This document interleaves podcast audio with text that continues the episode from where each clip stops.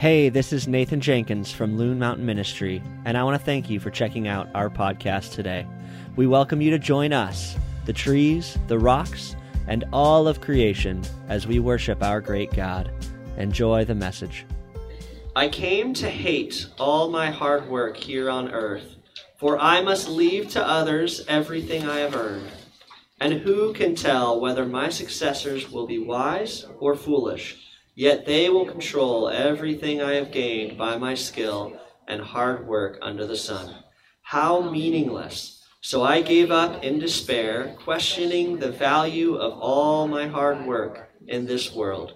Some people work wisely with knowledge and skill, then must leave the fruit of their efforts to someone who hasn't worked for it. This too is meaningless, a great tragedy. So, what do people get in this life for all their hard work and anxiety? Their days of labor are filled with pain and grief. Even at night, their minds cannot rest. It is all meaningless. So I decided there is nothing better than to enjoy food and drink and to find satisfaction in work. Then I realized that these pleasures are from the hand of God. For who can eat or enjoy anything apart from Him? God gives wisdom, knowledge, and joy to those who please Him. But if a sinner becomes wealthy, God takes the wealth away and gives it to those who please Him. This too is meaningless, like chasing the wind. Thank you guys. Thanks, everybody. You may be seated. Let's uh, let's begin with a word of prayer. One second as I rearrange.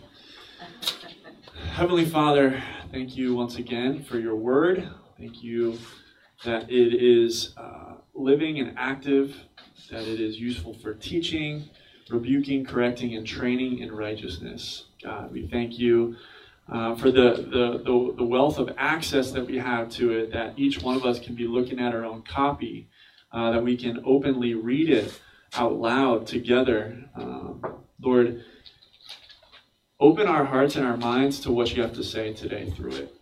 Lord, your spirit is here with us now. So we call on you, Lord, to, to increase our faith and, and do a work in us, Lord. Please help me to get out of the way. Um, and, and Lord, may your voice be heard first and foremost. We pray these things in Jesus' name. Amen. All right. How's it going, everybody? I uh, usually have this barrier between you and me called a guitar, which is nice for me, but every once in a while, it's good to get me out of my comfort zone and, uh, and speak um, on God's word to you all. Uh, as you all know, uh, most of you know, I should say, we are going through a sermon series on the books of wisdom, and we're currently in the book of Ecclesiastes. Uh, we've been making our way through chapter 2 for a few weeks now, and today we're finding ourselves at the end of chapter 2. And if you've been following along with the sermon series, uh, it's been quite a ride as we've journeyed with Solomon uh, through his somewhat depressing pursuit of purpose. Um, we've we've heard this key word in Ecclesiastes over and over again, and in the in the original Hebrew, the word is hevel, and in your Bible, uh, it's likely translates meaningless or vanity. Um, but our friends over at the Bible Project, as Marcus has talked about, uh, they, they've kind of taught us that uh, maybe a more accurate translation or, or, a different translation is, is that of vapor. Hevel actually means like vapor or smoke. And I love that image of vapor, and it makes so, so much sense to me because it's something that we can't see, or we can see, but we can't hold on to. It's always slipping out of our grasp. And paired with it is also another phrase that we see a lot in Ecclesiastes, and that's a chasing after the wind.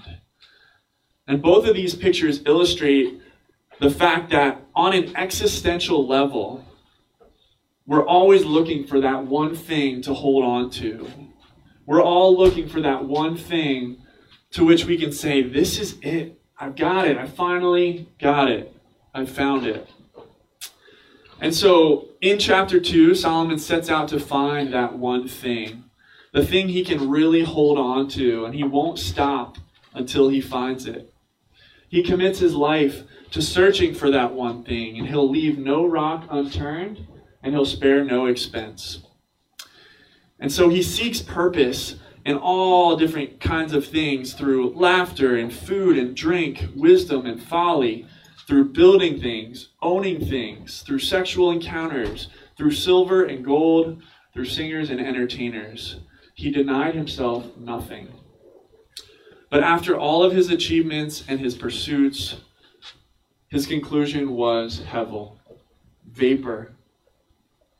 You can't hold on to it. It's here for a moment and then it's gone. All of life's pleasures and achievements are here for a moment and they're gone. It's like chasing the wind. There Solomon, was, having accomplished or obtained everything he had sought out to do, everything he ever wanted, and still he was left feeling empty. Now, this isn't unique to Solomon. Uh, we've seen this in modern culture time and time again. During an interview with 60 Minutes, Tom Brady said this Why do I have three Super Bowl rings and still think there's something greater out there for me? I mean, maybe a lot of people would say, hey man, th- this is what it is. I reached my goal, my dream, my life. Me, I think, God, it's got to be more than this.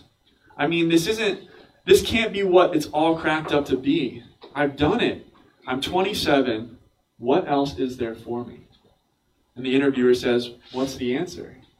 To that he responds, I wish I knew. I wish I knew. That interview was over 15 years ago. I was going to say. Since then, Tom Brady has won four more Super Bowls. But I wonder what he would say today. Something tells me that his tone would be the same. So, my question for you is Have you been there? Have you achieved the goal? Have you won the prize or arrived at the place you thought would finally do it for you, only to get there and realize that's not it? What is it that you're seeking after now that you have convinced yourself that is actually what I wanted? This is it. I would challenge us all to think about what that thing is in our lives today. So we're going to pick up in verse 18. And for Solomon, it almost gets worse before it gets better. But I assure you that we won't leave today without a word of hope. So Solomon has just reminded us in verse 17 that everything he has accomplished or experienced in his life is like vapor. It has not satisfied satisfied him. And then in verse 18 through 20, he says this. I came to hate all my hard work on earth, for I must leave to others everything I have earned, and who can tell whether my successors will be wise or foolish? Yet they will control everything I have gained by my skill and hard work under the sun. How meaningless! So I gave up in despair, questioning the value of all my hard work in this world. It's almost as if he's realizing as he writes not only have all these accomplishments failed to satisfy me, but I'm going to have to hand it over to somebody else.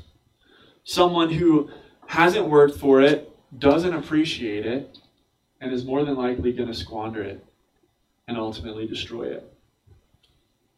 Ouch. That hurts. And, you know, ironically, he wasn't wrong.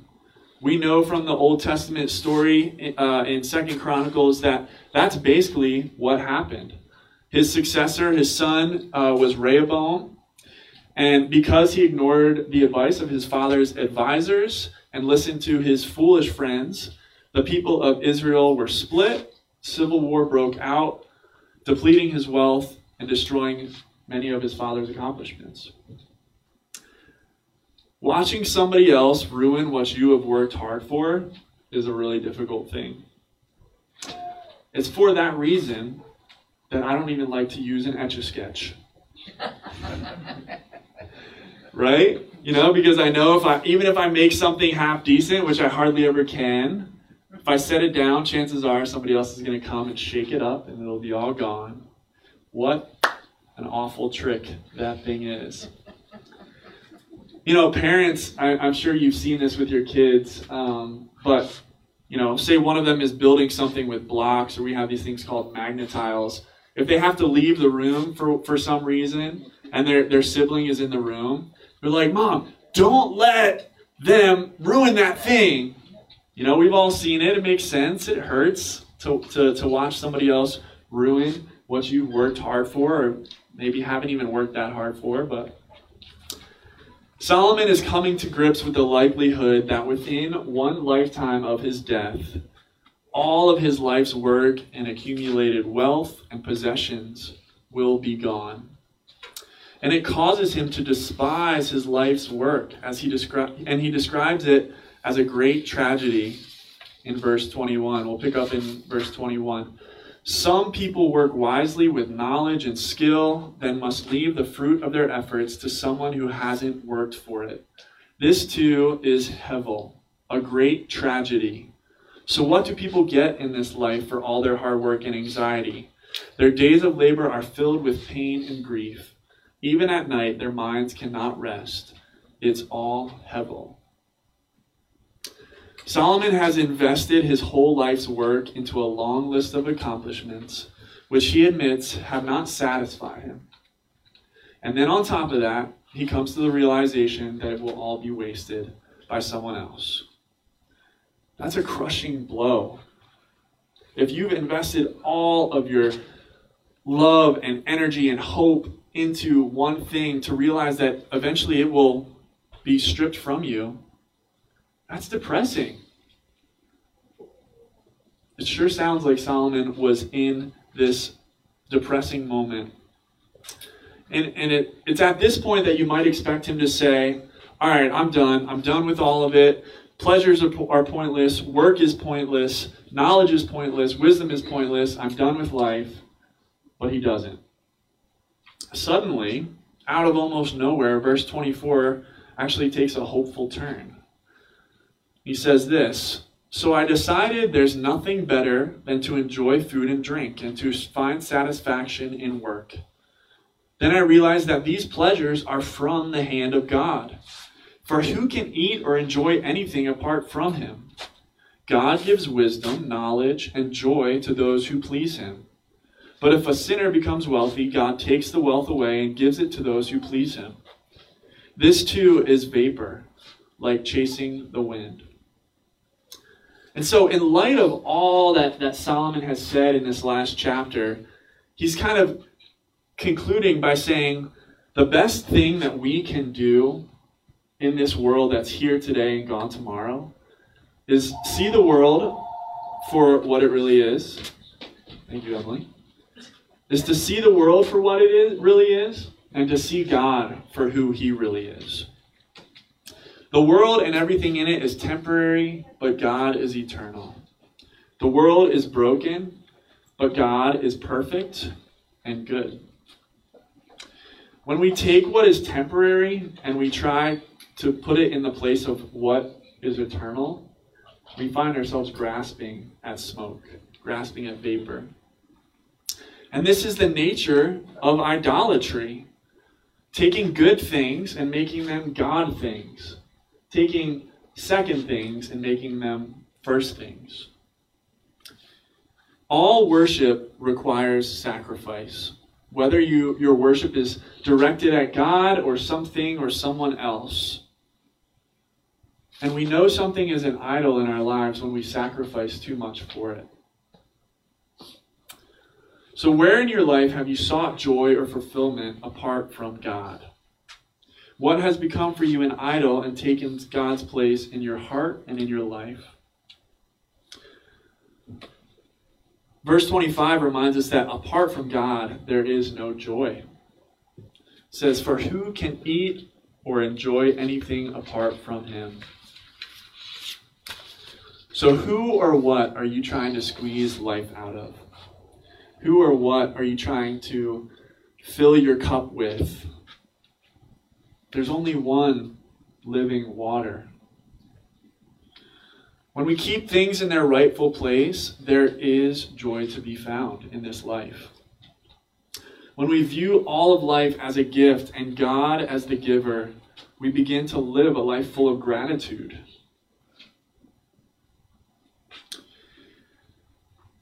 We have a verse in our home, uh, in our living room. If you've if you've been to our, into our house, uh, it's become one of my favorite verses. It's 1 Thessalonians 5, 16 through 18. And it says, Rejoice always, pray continually, and give thanks in all circumstances, for this is God's will for you in Christ Jesus. See, gratitude is the key to joy in all of life's circumstances, good, bad, or otherwise. Now, this isn't the formula for a perfect life the truth is that our souls will never be completely satisfied in this life. Our existence is still subject to the effects of sin, which taint our fellowship with God and with each other in His creation. C.S. Lewis is uh, one of my all time favorite Christian thinkers uh, and authors. And he wrote a book called Mere Christianity. I would highly recommend it. Um, it is pretty dense, um, so get ready to put your thinking caps on. Uh, but I'm going to read for you a quote that comes from Mere Christianity. If I find in myself a desire which no experience in this world can satisfy, the most probable explanation is that I was made for another world.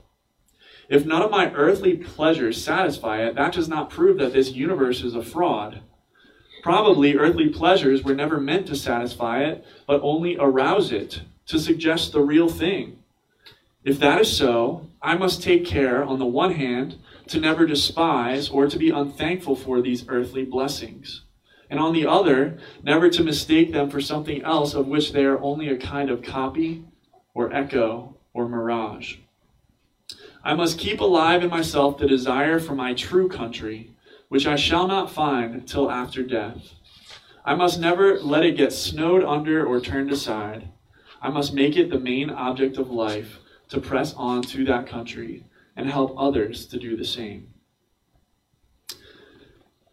If there's nothing in this world that can truly satisfy us, bring us lasting contentment or peace, then you and I must have been created for something else something beyond what we are experiencing now. What that one thing is, is unity with God through Jesus Christ. Jesus Christ is that one thing. And if you know him, you know that there's hope for what's beyond this life. We as believers don't have to be depressed about the disappointments of this life, and there are many. There are seasons of sadness for sure where we where we mourn, and, and Scripture talks about how creation grieves uh, the effects of sin that we're experiencing today. But we need to remember that we don't mourn like people without hope. What we're experiencing now is not the ultimate reality that we live for. We live for God's eternal kingdom, a life with God that has begun today but won't be completely revealed until Christ's return. When that day comes, it will be a party. It will be awesome. Scripture talks about a great wedding feast, greater than any celebration you've ever experienced. And why will it be so good? Sure, there will be great food, great friends, great celebrating, but it will be so great because our relationship with God will be fully restored. There will be nothing separate, nothing separating us from our fellowship with Him. We live for God's eternal kingdom.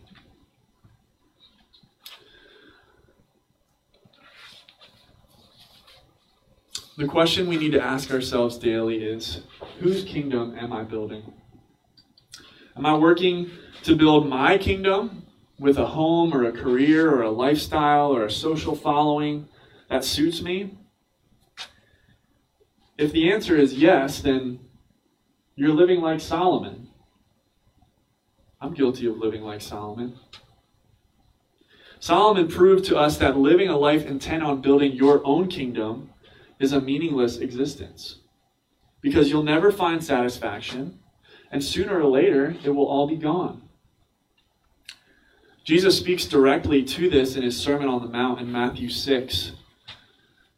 He says, Do not lay up for yourselves treasures on earth where moth and rust destroy and where thieves break in and steal, but lay up for yourselves treasures in heaven where neither moth nor rust destroys and where thieves do not break in and steal. For where your treasure is, there your heart will be also. It's my prayer for, for all of us, for me, for you, that like Jesus, we would be willing to live and work for God's kingdom, not for our own. And that, that we would use the blessings that He gives us to bless others and share His love. Unlike Solomon, Jesus perfectly embodied wisdom and holiness and willingly endured pain and grief for a greater purpose. Unlike Solomon, Jesus willingly offered the fruit of his labor, his life's work, for us who have not worked for it, don't deserve it, and will often squander it. He did this out of love. He did this so that you and I could once again be with God and know God and share in the fruit of his labor. Jesus is the true and better Solomon who illustrates to us by his life, death, and resurrection that life with God and for God is full of purpose and meaning. Do you believe this? Have you received God's gift of love through the death of his Son on your behalf? Or are you still trying to earn his love and acceptance through some other means? Are you willing to surrender to him to surrender your kingdom for His. The gospel is only good news when we, when we believe in it and receive it. The good news of Jesus invokes a response. Simply giving a nod or a thumbs up is not what Jesus calls for. Jesus calls for surrender and, and belief and faith and that changes everything. So I would encourage you, look, look inside. Ask yourself, whose kingdom are you building today? If it's your own, I would ask you, how's it working for you? How's it going? Maybe you should consider living for God's kingdom. Because He's the only one who has proved Himself worthy and loving and eternal. Thanks for listening, guys. Let's pray. Heavenly Father, we thank you for your eternal love. The book of Ephesians talks about how before the, the world was even created, you saw us and you chose us in love, Father. The things of this world will, will come and go, seasons will come and go, but Father, your love for us remains the same. You are never changing, you are constant. You are Alpha, Omega, beginning and end, Lord. I pray this morning that, that we would come to a, a greater awareness of your love for us and your grace upon us. Lord, that you have loved us before we could have done anything for you or against you. And so today your love remains the same. We thank you for the embodiment of wisdom and love that we have in Jesus Christ, who left his comfort zone next to you in heaven to come to earth, to become a man, Lord, to live perfectly and to give up the fruits of his labor on our behalf by being nailed to a cross, Lord. And in exchange, receiving the weight of our sin, the weight of, of, of our what we deserve because of how we have squandered what you have given us. Father, I thank you for the resurrection. I thank you that, that you just displayed your power uh, over sin and death And you, you offer that power to us now. If we'll put our faith and trust in you, call on you as Savior and Lord of our lives. We thank you that this is good news for today and not just good news for the future. We love you, Lord. We pray this in Jesus' name. Amen. Thanks for listening. We here at Loon Mountain Ministry are committed to loving God, serving community, and enjoying mountains. We want to thank you for being a part of our collective high five this week as we seek to be a light in the White Mountains and all around the world. Please feel free to reach out to us at info at loonmtnministry.com so we can get more connected. See you guys.